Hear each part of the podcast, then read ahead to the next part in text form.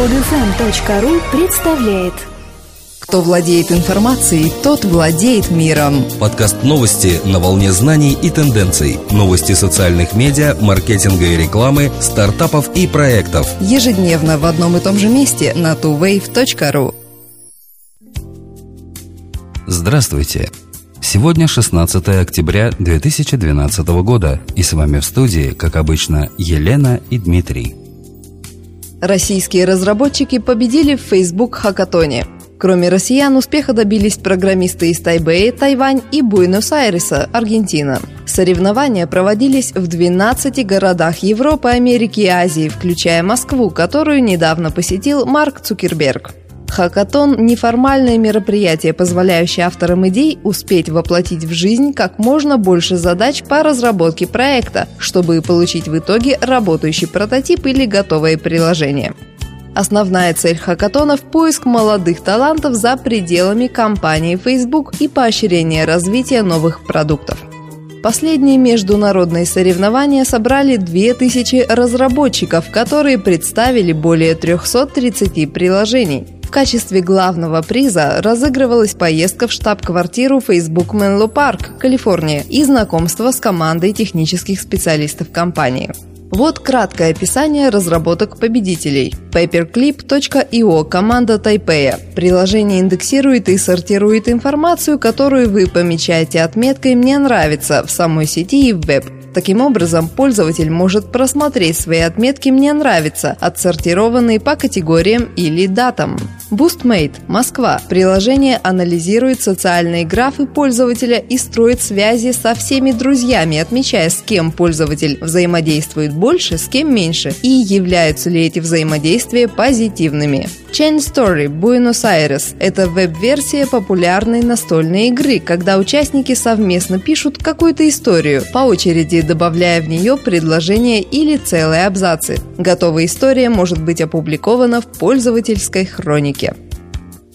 Комментарии на украинских форумах могут закончиться судом. Основанием для штрафов 2000 долларов стали нотариально заверенные распечатки скриншотов интернет-форума. Такое решение вынес суд первой инстанции одного из районов Одесской области по иску строительной компании «Маккенли», обидевшейся на жителей одесского пригорода Фонтанки. В 2006 году, в период строительного бума, «Маккенли» получила в аренду на 49 лет участок под застройку в престижной прибрежной зоне. По договору жители домов, попадающих в зону строительства, должны были получить новое жилье. Однако до сих пор ничего, кроме соседней стройки и оползневой зоны, не получили. Общественники из организации «Единая фонтанка» не первый год воюют с застройщиками. Юристы же застройщика решили действовать нестандартно с точки зрения украинской юриспруденции нотариально заверив в России распечатки скриншотов интернет-форума с нелицеприятными высказываниями в адрес строительной компании, представители Маккенли подали в суд на трех активистов «Единой фонтанки». Компания потребовала компенсировать моральный ущерб, который якобы понесла из-за комментариев на форуме. В Украине не существует такого нотариального документа, как заверенные нотариально скриншоты. Однако Коминтерновский районный суд принял предоставленные истцом документы и счел их достаточным доказательством нанесенного морального вреда. Только через год высшая апелляционная инстанция отменила решение районного суда полностью, отказав компании Маккенли в удовлетворении иска. Конференция по цифровому маркетингу Digital состоится 26-27 октября в Петербурге.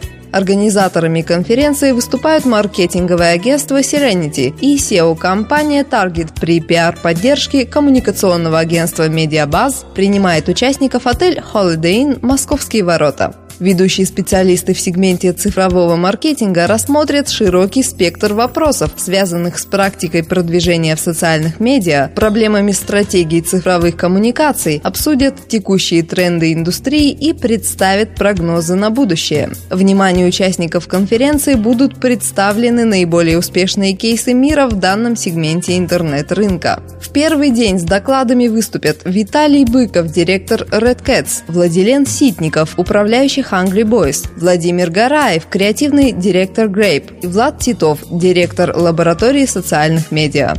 У всех желающих есть возможность присоединиться к онлайн-трансляции событий и услышать мнение специалистов по обсуждаемым вопросам. С условиями участия, составом докладчиков и подключением к трансляции можно ознакомиться на сайте конференции digitalconf.ru.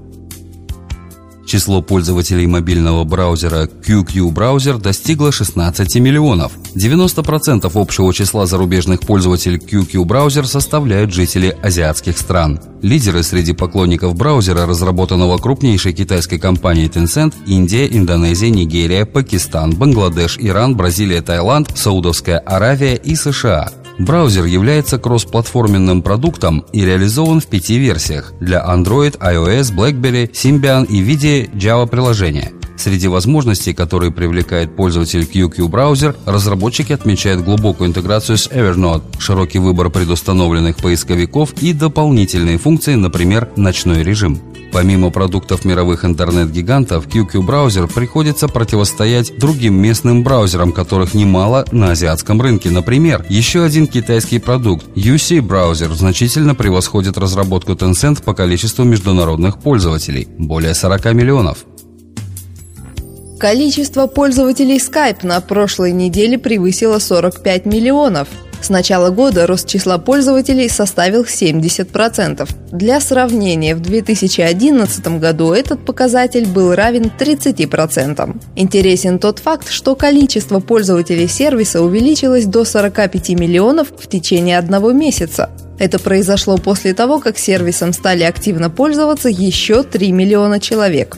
Каждый месяц общее количество пользователей Skype растет в среднем на 8%. Впрочем, оно изменяется неравномерно, а волнообразно. В летний период наблюдается снижение активности пользователей. В июне 2012 года общее число подключенных пользователей составило 250 миллионов. В октябре 2011 их насчитывалось 200 миллионов, а в декабре прошлого года 150 миллионов.